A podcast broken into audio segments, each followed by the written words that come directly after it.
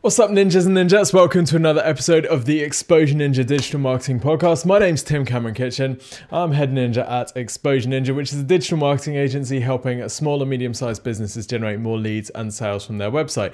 And that, coincidentally, is exactly what this show is all about helping you to generate more leads and sales through your website. In this episode, I'm delighted to be joined by Larry Ludwig.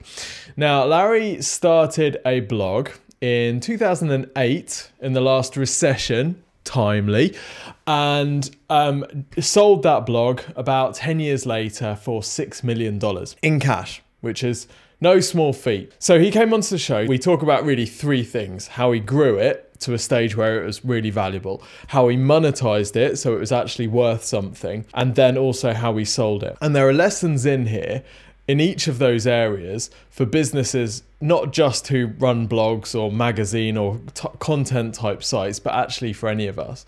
Um, so larry's a really really interesting guy fascinating conversation. I hope you enjoy it. Let's get this. And by the way if you need any help with your digital marketing that is exactly what we're here for. And i'm not here to sell you anything but if you need some free help then what we do is this thing called a free website and marketing review. And the free website and marketing review means that you go to our site, exposureninja.com, you fill in a short questionnaire about your business, about your website, and about the things which frustrate you most about it and where you want to get to with it. And what we'll do then is have a look at it on a video in front of you. So we'll record as we're going through your website, having a look at what it could be doing better. We'll also have a look at how you're driving traffic at the moment. We'll take a look at what your competitors are doing, and then we'll put together a prioritized action plan that you can follow to get more leads and sales through your website. It's completely free and it's completely awesome. So go to exposureninja.com to request your free marketing review. But without further ado, enjoy the episode with Larry Ludwig.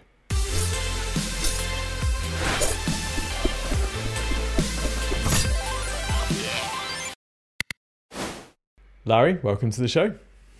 Thank you, Tim. As you know, in this podcast, we go behind the scenes of a particular strategy that you use to grow a business. Uh, we'll find out what you did, how well it worked, and what you learned.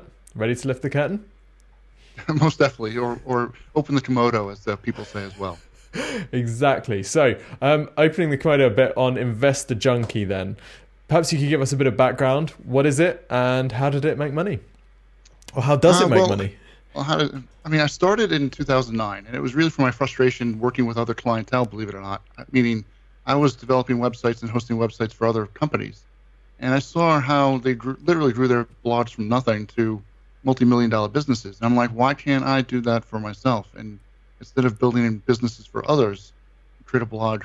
In my case, something I had passion and interest in investing.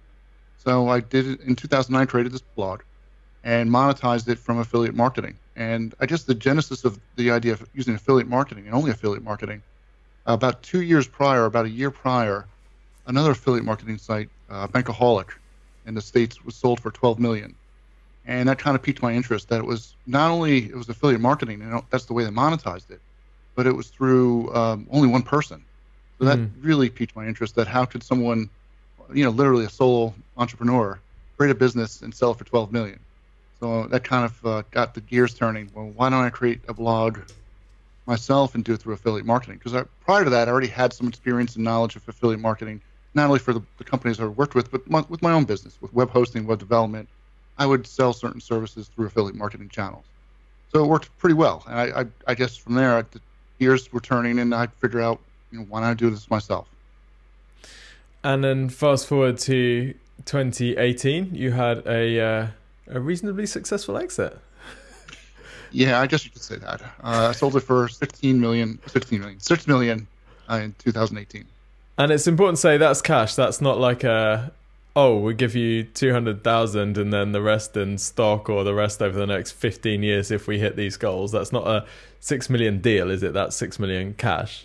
Exactly, yeah. I mean, there, to me, the, the idea of doing something where we've discussed this off air before we went on this podcast doing it, doing a partnership or doing something like that where you it payouts over years to me is I think a recipe for disaster for most people. Not to say some cases you could do out better, but I think honestly you want to do something that's all or nothing. It's like being half pregnant. You want to do something where you sell it outright and not have to deal with the partnership, the complications that come with partnerships because mm-hmm. of especially if you lose that controlling interest. I think you're you're getting yourself more into trouble, especially as an entrepreneur. That you want to usually as an entrepreneur, the whole advantage of doing that is control and ownership. Where if mm. you give that up, you got to understand you you no longer own this business. It's no different than now that uh, you know I no longer own Investor Junkie, and the new owners are you know doing fine with it. But you know obviously there's certain things I may not agree with. You know I've been paid not to care anymore. You know if you're with a partnership, you have those issues where you may not agree with what they're doing with the business. You know that's many many entrepreneurs have dealt with that issue, and I, mm. I think to me it causes more problems than you want to deal with. Yeah, yeah, for sure. So for those who are listening and thinking, well, I'd quite like to build my blog and sell it for six million. In this episode, we're going to go through three phases. We're going to find out how Larry grew investment investor junkie. We're going to find out how he monetized it, and then also how he exited as well. So, talking about the growth phase. So, you started it in 2008, 2009 recession. Most people think that's a dreadful time to start a business. Feels quite apt right now, but you're like, actually, no, this seems like a pretty good time. What was your thinking behind that? Well, I mean, to me, I think creating businesses during recessions are the best time. In fact, I think it's the exact opposite. I think entrepreneurs are like the like the, the firemen that go run towards a fire. You, you see the opportunities available to you. If anything, more opportunities happen during recessions. It's the classic of like real estate, the same issue. Mm. You buy, you, you make money when you buy the property, not when you sell it. Meaning you the deal that you get is really at the time of buying this the asset, or in this case, trading the asset as far as the business is concerned. So you want to think of it in those terms. You want to create an asset that you build over time, and the value is created from that from the from the get-go. But in, in times of recession, you know, the people really just there are major disruptions in the economy. So therefore, mm there's greater opportunities in my eyes. The times of where everything's going great, if anything, that's the worst time to start a business because too many people get comfortable. Like we just saw, you know, a few years ago, people were getting really comfortable with just stupid business ideas. I mean, I use the example of WeWork. That was one point valued, I think, at 44 billion or even more than that, I think. And where are they now with the you know the economy pretty much grounded to a halt and everyone working from their homes? No one needs office space to rent. Yeah. The concept of buy low, sell high is is I guess every investor, every kind of rookie investor's mantra. Like everyone in the, if you stop someone on the street and said, "If you're investing, what should you do?" They'd say, "Buy low, sell high." But when you're actually in a low, it feels very counterintuitive to be buying, doesn't it? Because everyone's selling. That's why it's low. So that kind of running towards the fire is the necessity in buy low, sell high. It's already it's all fine to say buy low, sell high, but actually in practice, what we're talking about is doing the complete opposite of what the rest of the herd is doing, which is quite difficult to do, isn't it, in practice? Yeah, I mean, even in 2009, even now, where there's certain companies I've just bought stock in you know, personally and it's like you're like, is this the right decision to do? Mm. You're really you, know, you have a gut check, and it can be definitely unnerving. And mm. that to me is, I think, a, at least for me, a good indicator that I'm doing the right thing. If it really causes my stomach to churn, I think that's a good uh, good good thing to do. Where you have to understand that's that's a natural reaction and go with it as opposed to go the other direction. I think as entrepreneurs in general, we tend to do when everyone's zigging, we tend to zag. I yeah. think that's really again where the great opportunities are as a business owner. Absolutely, I've just bought a lot of stock in Boeing. I don't know what you think about that, but that's that's definitely low. yes, I mean I'm not going to comment on individual stocks on the podcast, but I agree. Yeah, there's there's opportunities out there, and in some cases you could argue that because of the federal government backing these companies, they're they're, they're socializing their losses and not dealing with the issues that they've had. So there, there are opportunities in those cases too, even if they're maybe federally manipulated, if you will. There's no investment advice on this podcast. Um, so you managed to get Investor Junkie to 300,000 visits a month, right? Started, yeah, started from zero.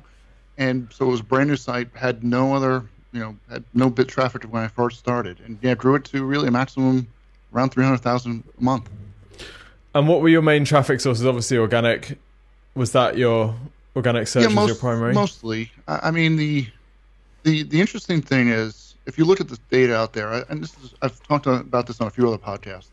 To me, most people don't think of it in terms of what's most of the traffic people get for their blogs or sites, and organic search is definitely still part of that. Even though, I, you know, you could argue organic search and click-through rates are decreasing over the past 10 years, which they have. You're still going to get most of your traffic from organic search. So if you're not focusing on organic search, you're missing out on a huge audience. So, mm-hmm. so with that said, you should without question, understand how SEO works and become an expert in that said topic, either yourself individually or hire a firm that you know knows what they're talking about, as opposed to most, in my opinion, most SEO firms don't. They, I, it's a little bit of blasphemy here, but I think most people don't. Most SEO companies, especially the low end ones, you offer these guarantees of rank first on the page one of you know whatever keyword term, and that's not how SEO works. Mm-hmm. You have to understand that's a process, and it's a process that can take you know six months to a year. It's a very long game where you're not going to you know overnight, unlike say paid traffic, where you can instantly get results, and that's a good thing. SEO is a long game where it takes six months to a year before you finally see changes or improvements in your blog or site. Mm. But even that, that's that's the kind of buy low, sell high thing, isn't it? People go in like we sell SEO campaigns to clients, and we tell them exactly that, and they say, "Yep, I understand." And then three months in, they're like, "Tim." Oh, I'm not sure this is going well. We're still not ranking number one, and it's like, yeah. dude. I know it, it, there is that impatience. That's part of the issue I had with prior with clientele as well. Not necessarily with SEO, but the same instant results that you have to educate and help. If you're doing SEO consultation, you have to tell them this is a long game. You have yeah. to really educate them what their expectations are, and not. It's so it's more of an expectation issue than mm. anything. But granted, um, there are some people that even in the SEO themselves think that you can instantly you know make these changes and just overnight you rank for certain keywords, and that's just not the reality. No, that I mean in 2012 that was possible, but these days Google's a bit more sophisticated than that, and uh, particularly for longer term, uh, longer tail phrases like so Investor Junkie ranking really well for some pretty competitive terms. Um, how to invest stocks in the US, number one. Uh, people searching for reviews for different companies in the space as well. So, obviously, the content planning process has been central to, to generating that sort of growth. How would you describe your content planning process? How did you know what to write about? Um, I well, I did the, the divide and conquer strategy, meaning we we would go out and really make sure we covered a topic and covered it in detail before we really went on to other topics. I mean, maybe we would cover and put a, a stake into the ground to cover on certain categories, mm. but it was a long, again, going back to the you know long and planning process. It was we we're going to talk about this subject and really talk about every aspect around that subject and become the expert and authority in that said topic. Hence, you know, why you even still to this day see good rankings because of the whole goal was to become the authority, and not mm. only in terms of making sure breadth, breadth, but also depth, meaning we really covered the topics in detailed, either better than competition or just make sure we're comprehensive and giving out you know details that or documentation that was not found anywhere else. On top of, I think updating content is a key factor of SEO that a lot of people don't think about, meaning mm. the freshness indicator, how how current, how accurate this data is. We mm. really focused on making sure content was kept current that uh, to me, nothing's worse than going to a review or an article and you read it and go, as a reader, this is you know outdated content. This is you know three four months old. This no longer applies to what my issue is, mm. especially for ser- services that are constantly adding new features and functionality. If they're you know adding new functionality, our goal was to try to get at least the next day, or if not that day, the update the review. So therefore, it was current as of that day, and people I think rewarded us for that that said issue meaning they would go to our review and see, hey, they already have this new feature that we just were looking for. It's already there. Where we go to this other review, you know, where is it? It's you know six months, a year old. So therefore, they would trust us more. You know, going to the whole idea of EAT, EAT. You know, we were definitely showing our authority and expertise because if we were keeping our content current. Mm. But I definitely think that's a key factor. Uh, on top of, um, you know, I think so overall, our strategy in terms of content, we plan it out. We treat it more like a magazine. Now, granted, my blog was a little different than maybe others, but we would treat it. My model was using in the offline world Money Magazine, which ironically is now only online. But they what they did was do topics, and they would t- cycle these topics every say year to two years, because that's usually the lifestyle lifespan of a, a reader for their magazine.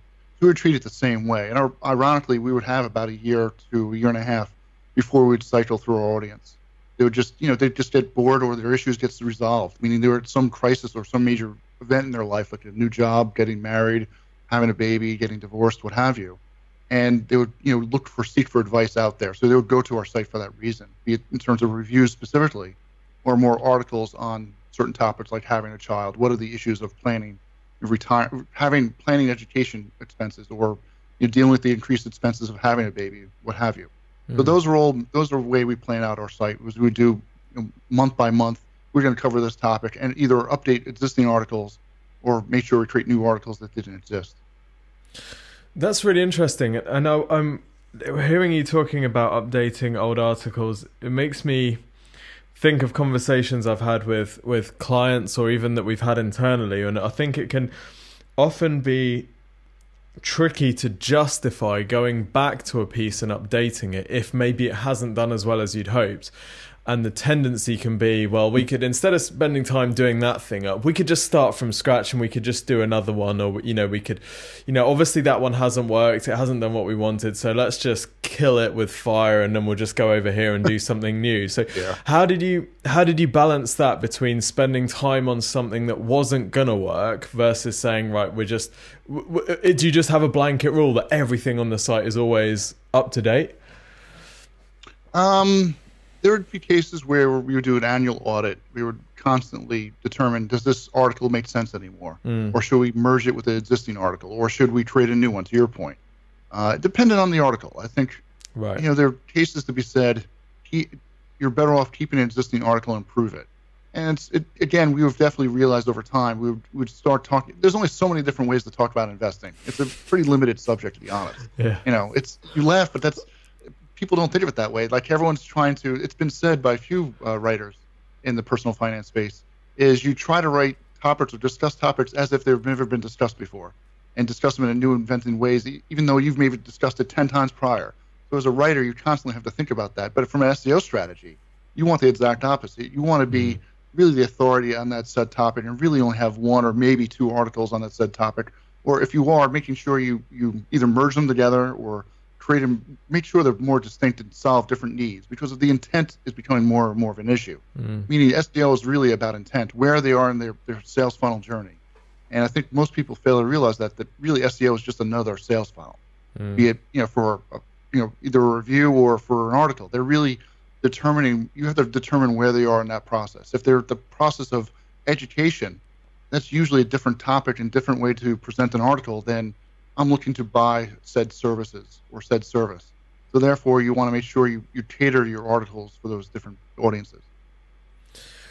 So, just circling back to something that you said right at the start, which was you wanted to go really deep in certain topics. And the message I'm getting from you is that going deep doesn't necessarily mean creating 10 different articles about that topic. It means making one and then going back to it and refining it and making it as a, maybe if, like a small number but making them as amazing as possible and not giving up on them and just moving on to the next thing.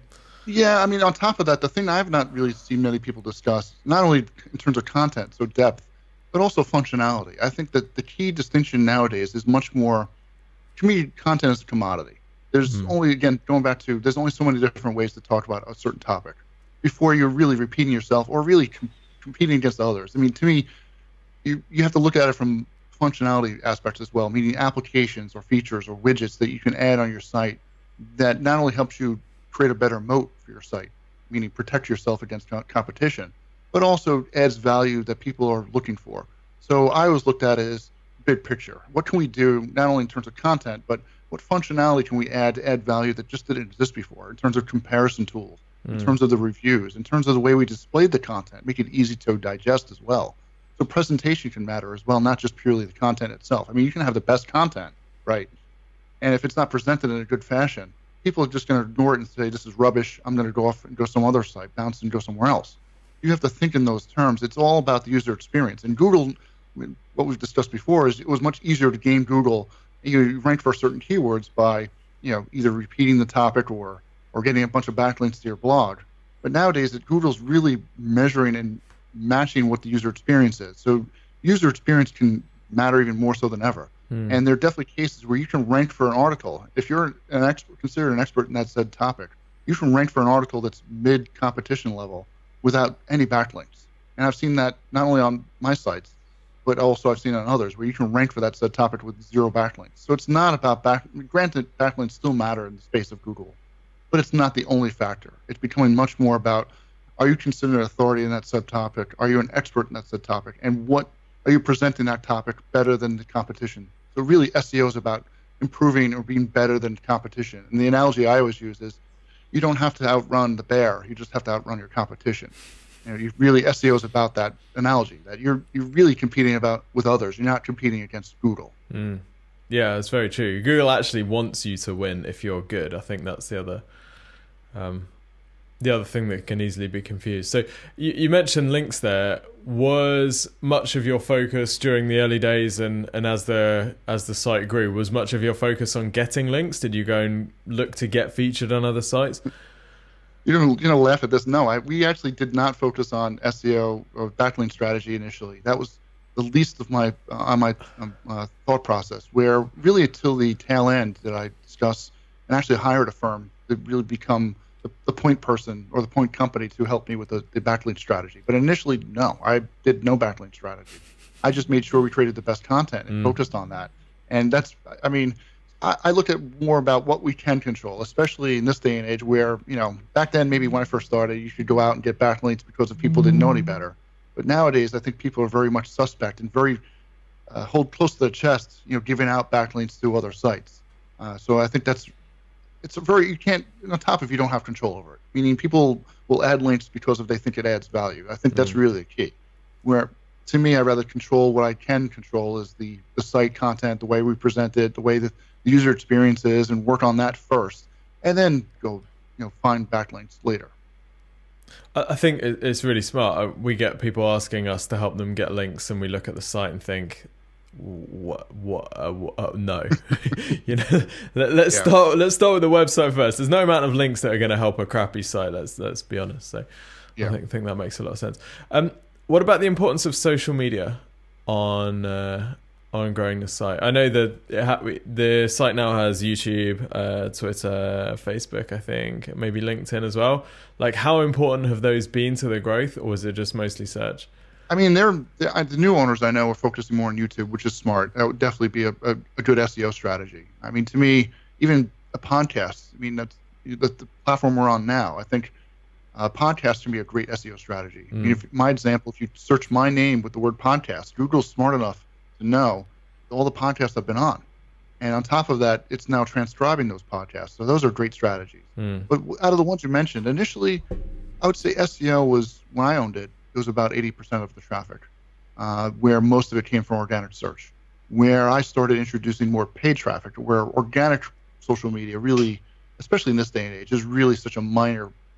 If anything, you have to pay to play with these the major yeah. you know uh, social media platforms, be it uh, Facebook or Twitter or what have you.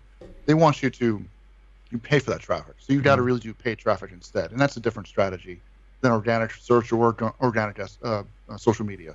Yeah. So I would focus, to me, on if you're going to do social media, more paid traffic than anything, and use it as a way to get people the first touch, if you will, or maybe repeat interactions with your brand than the first interaction. And and you ran paid traffic for Investor Junkie, did you? Mm-hmm, yes. Yeah. So one of the challenges that I think people come up with when they're when they're running a blog or a magazine site is how can we justify paying for visitors if we're not kind of directly monetizing them. It's not easy that you can say, oh, there's like an eight times ROI because they're buying this product or anything like that. Particularly if a lot of the income is coming through affiliate. How did well, you make that decision? Well, that you can actually with affiliate. That's the thing that most affiliates don't do, is they don't properly track. They're they're more than happy to get a report every month that says we've had five conversions or whatever amount of conversions and be done with it. When reality is that's not for pay traffic. Yeah, you, you're really shooting yourself in the foot. If you're if you're doing paid traffic and you're not properly measuring it, be it affiliate or your own products, you're really not. You should not be doing paid traffic. I can definitely say that from the get-go.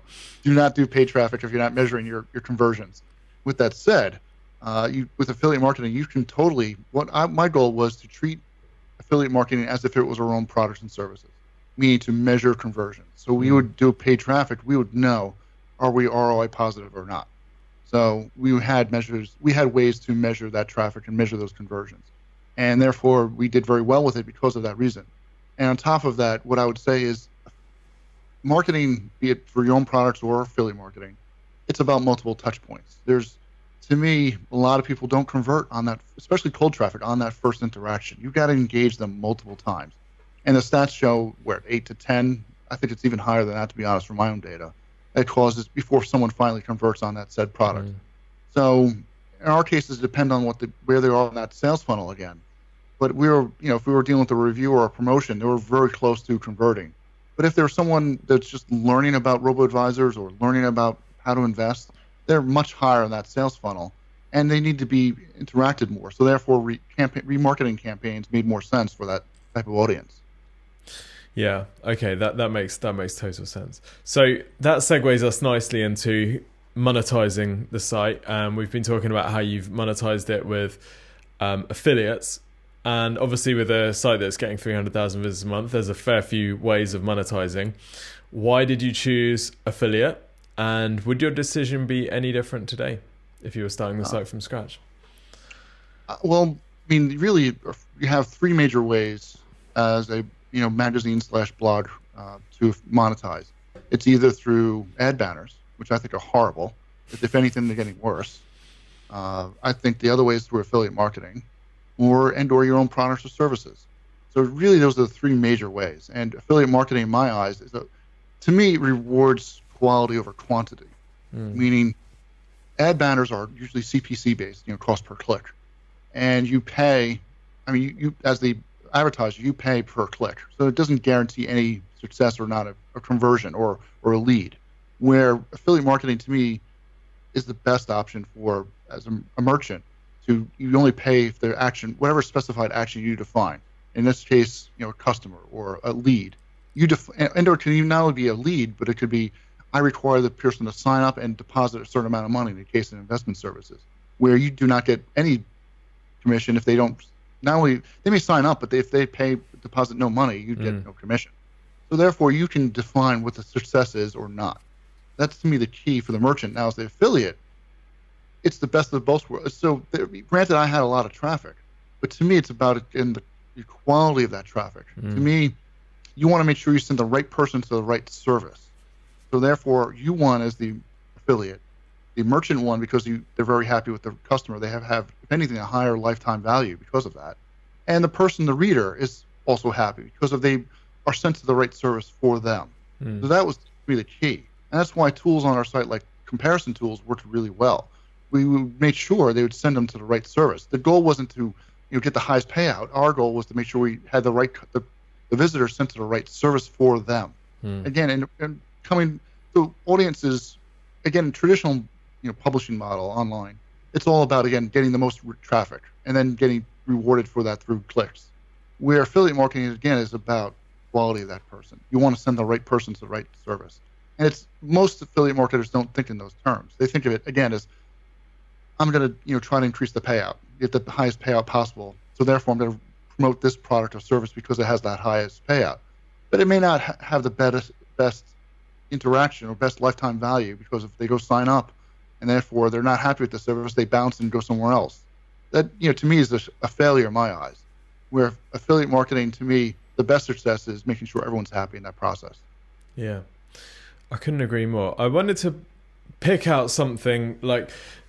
Uh, just for listeners who don't know, so about a week ago, I sent out an email to our email list saying that we're looking to buy some companies and immediately had about 100 responses from people eh, wanting to sell their companies. And a lot of these were blogs. Also had a lot of people saying you're a hideous human being, Tim. You're an absolute disgrace and scum of the earth, and that type of stuff as well. But that's that's fine. We always get that. We're used to that. Yeah. Um, a lot of the sites that were sent over were blogs, and we asked them for their revenue, and it was like not much at all, without without exception. So you're running a or you you started and ran a blog that made a good amount of money and you sold it for a lot of money. Everyone else is running blogs that make almost no money. And they're trying to make money through whatever Amazon affiliate programs or, or, or whatever. The, it seems like one of the key differences is that you recognized an audience which were going to spend money. So you're not writing about necessarily how to make cupcakes or something like that. You're writing about things like robo advisors where there is a big incentive and there is a big uh, reward for getting someone to, to to to buy that thing and then you're writing content to help them choose the best option for them in a crowded space and yeah. you're providing a valuable service in that you're giving a third party comparison of these different things like that's obvious to you, but to people who are running blogs about how to buy cup, how to make cupcakes and are making no money, that's a that's a huge mindset shift, isn't it? Yeah, I mean, in the case of cupcakes or let's say food blogs, you know, your goal is to it should be easily utensils and appliances to make sure you create whatever said mm. you know thing you're trying to bake or create. So therefore, you're adding value. You have to look at it as, to me, either you know in my case in personal finance and investment space or a food blog you're you're trying to add value where they're they're looking to shortcut that process. That's one option as a business owner. You, are trying to add value some way, shape, or form. Mm. Otherwise, why do you exist? In affiliate marketing, you are adding value. You're you're trying to help you understand what their needs are and make sure you give the best advice, best recommendations. So they're looking to shortcut that process. That's why, you know, why people look towards experts because they want to. You know, they're looking towards you to be the expert on a said topic. They're not. Mm. So they're, they're looking to make help you. You're trying to help them decide on what the best thing or best option is for them. Again, you can't get into their head, but you're trying to at least facilitate that process. You're trying to give the, the best options available to them. Yeah. And therefore, you know, you, you can also, from a user experience, overwhelm them too with too many options. You want to limit it as well. Not to say that you're trying to lead them down. I, I the analogy, unfortunately, sort of works is the herding cattle. You're sort of making sure you're understanding what their needs are but also trying to limit the options where you don't if you give too many options they can also be overwhelmed from a user experience meaning it's usually around six or seven where you start you know people get overwhelmed and go well i don't know what to do. So therefore i'm mm. not going to take any action. To me that's also a bad event as well for them because they are ultimately trying to solve whatever said issue they're trying to go towards you for. Meaning again in my case for a blog they're looking to solve their investment issues. They're looking to you know save for retirement let's say. So therefore they are looking to solve that problem be it for you, be it go to you or someone else. So you're trying to ultimately solve that issue. That's not to say you're you're trying to limit the options on purpose, but you're at least trying to give you know, certain options are viable for them. But at least you're mm trying to get more data ahead of time to make sure you send them down the right path. So audiences matter. Meaning again, you're not trying to get a conversion no matter what. You're trying to make sure you send them down the right path. Where some people, robo advisors wasn't the best option. Where they're better off doing it themselves, or if in some cases hiring a financial advisor instead. You've got to make sure you you know where you're at the top of the funnel before even sending them down that right path. I think it will be reassuring to people to hear that you the, the, the outcome in selling the blog and making something really valuable you, you definitely did that but you've done that in a way that's not how can i maximize the revenue per visitor you're not necessarily looking at oh who's giving me the most commission per mm-hmm. acquisition right let's change the focus of every article so it's a pitch for that. Like you actually care about getting it right for them and helping them to get it right and i think that'll be reassuring for people that are trying to increase monetization I mean, in effect you do in the end you do increase your you maximize your income because of you're making everyone happy in that transaction. Mm. you know that's the way to look at it is it's a long game. You know be it same thing with seo it's the same issue. That you're trying to make sure everyone's happy in that transaction because you're not doing it purely from a money monetized standpoint. You're trying to make sure you send the right person to the right service. Mm. So therefore, you do come out ahead in the end. Where it, if you do try to maximize revenue just for the sake of revenue, it is a short-term gain. And I think a lot of I saw this in my personal finance you know, space. A lot I saw a lot of blogs do that, and I think not only the users see through that, I think they're also they're usually not around for that very long period because of you know, I survived 10 years. Um, and I think a lot of blogs barely survive a year or two because of they're trying to do that short term win. Mm. And I see that in affiliate marketing, but I see it in other businesses as well. Affiliate marketing is not exclusive to you know people's short term you know thought process. No, absolutely. Um, on the topic of making everyone happy, Amazon just slashed their affiliate payouts. Um, yeah. I wanted to ask, what, what effect do you think that's going to have on people choosing affiliate as a as a way of monetizing, but also on content sites and magazine sites that will have relied on on that income?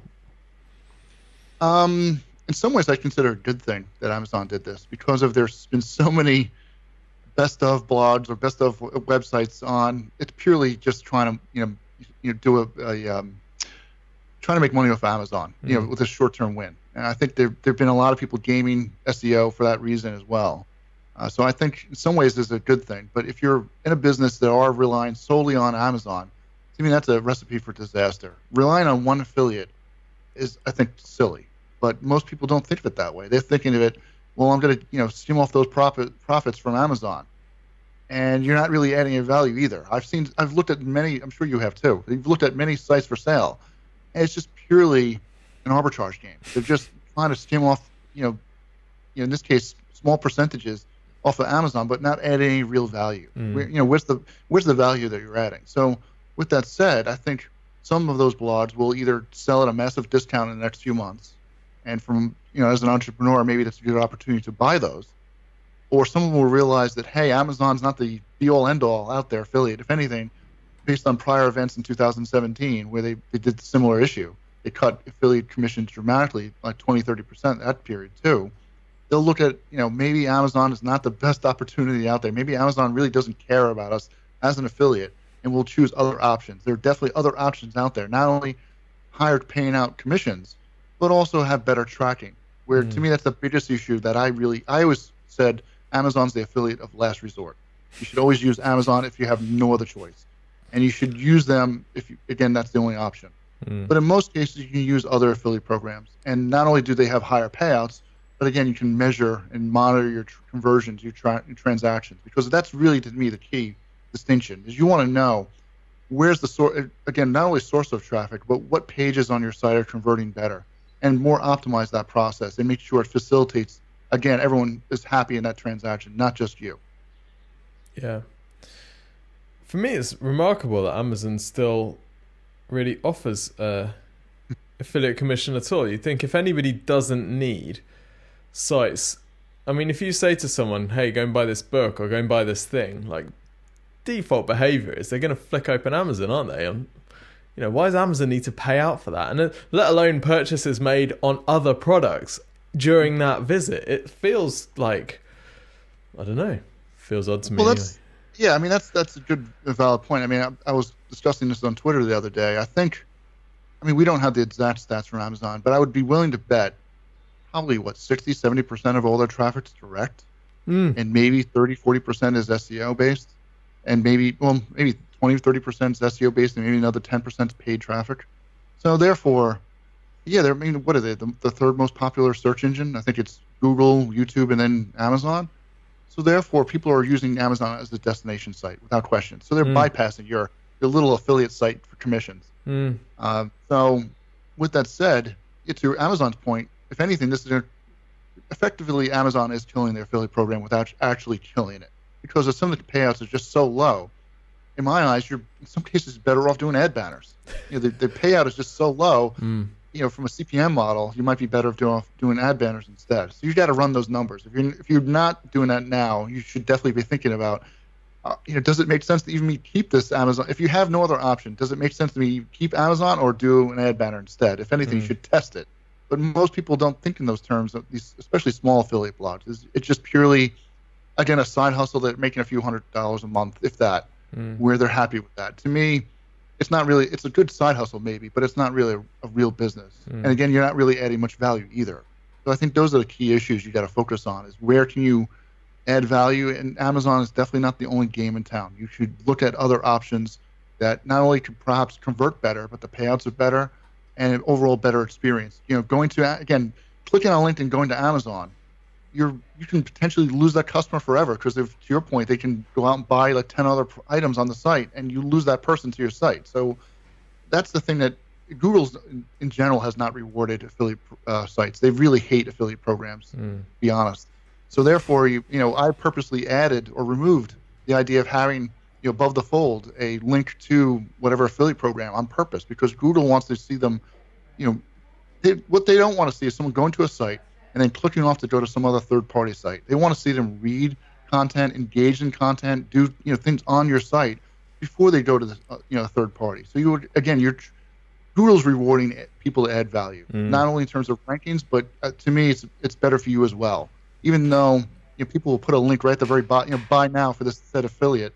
That's to me usually, you, especially nowadays with very competitive, keywords, usually don't rank well for. Mm.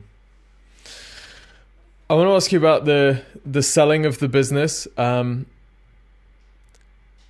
you sold for 5.8 million cash. Congrats. What sort of I, I understand you're not going to be able to share everything, but just for those who are who are thinking, I want to grow to that size, I want to grow my blog to that size, what sort of stats should they be aiming for to achieve a valuation in that sort of ballpark? Uh, well, just for six six million USD. Hmm. Um, so six for six million. I mean, I guess it depends on. I mean, it depends on the company. Some companies value purely traffic and the revenue. That's it. Uh, some may value the technology behind the scenes. It depends on the company. I, to me personally, if I were to, if I was on the on the coin of buying a, another site, I would look at more than just purely the the traffic and the income. I would look at what the opportunities are for growth. Mm. What are the opportunities? What technologies maybe behind the scenes that it has that no other site has? And if it doesn't have that, where can you again where can you add value? Going back to adding value, where can you add value? Where are the gaps in the site that you see? They're going to Amazon affiliate sites that mostly are you know, making money off of Amazon. You know, can you use other third-party affiliate programs that maybe convert better, that have higher commission rates, or are you, you know, can you add value? Is there a comparison that could be added to the site that currently doesn't exist? So I would look at those gaps if I was willing, if I was willing to buy a site. What gaps are there so I can increase that revenue? Like a flip, you know, a house flip. Yeah. You look at the opportunity someone's you know goes back to buy low, sell high. You're, what opportunities are there? If someone's selling it, you know, high, selling something that's, in my opinion, overvalued, why would you buy that? Be it a house, real estate, or blog? You know, to me, you, you have to look at what are the opportunities as an entrepreneur. Mm. Are they are there opportunities to increase the revenue and value in the site? If there's none, then you're why buy it? I mean, then it's purely just an in, income play. So your your options to increase are not there. It's kind of limited. So going back to it depends on the business. On the other side, you know, again, certain companies will are just purely looking to grow their portfolio and diversify. You know, the company that bought mine wanted to get in more into personal finance space compared to the other niches they were in previously, and wanted to get in the U.S. market and looked at my site. That was a site that was a brand into itself, as opposed to a lot of blogs. And I've seen this happen, where the blog and the personal identity of the person are kind of tied together very mm-hmm. Mm. From the get go, I created Investor Junkie for that sole purpose was to be a brand into itself.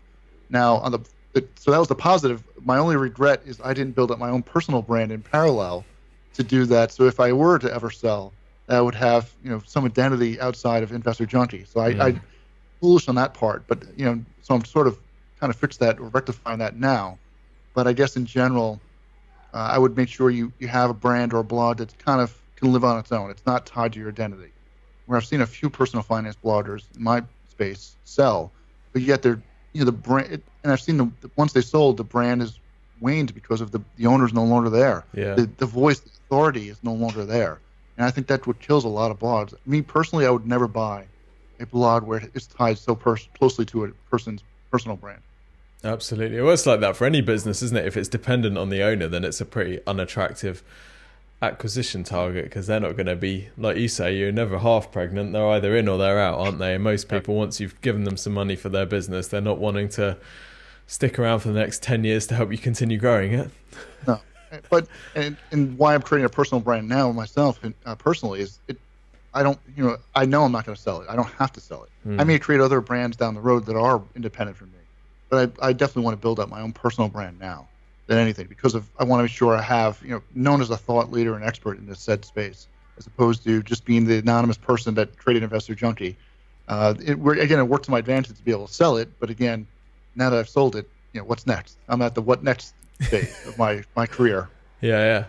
Well, Larry, it's been absolutely amazing to uh, to talk to you. It's um, yeah, it's fantastic, and I think that anybody who's running a content site or blog is gonna yeah, you will become a guru for them. So where can they where can they hunt you out and follow you and buy your courses and follow you and copy everything that you've done? Well, the easiest place is go to larryludwig.com. Uh, but I also have a uh, you can text Larry Podcast uh, to number three one nine nine six, which I think is only in the U.S. But it's Larry Podcast three one nine nine six. I should definitely find out. I'll try it. Only applies to, yeah, if it applies only to states only. But it's three one nine nine six and it's Larry Podcast. And what, uh, so what happens when they do that, Larry? They'll you can sign up for my uh, get a uh, actually have a free guide for affiliate marketing. Oh, that's cool. I can confirm it does not work in the UK. I kind of figured that. So, So- if, if, otherwise, yeah, if you go to larryludwig.com slash podcast, you'll get the same page. awesome. Thank you so much, Larry, for your time, and uh, congrats on everything you've built. Thank you, Tim.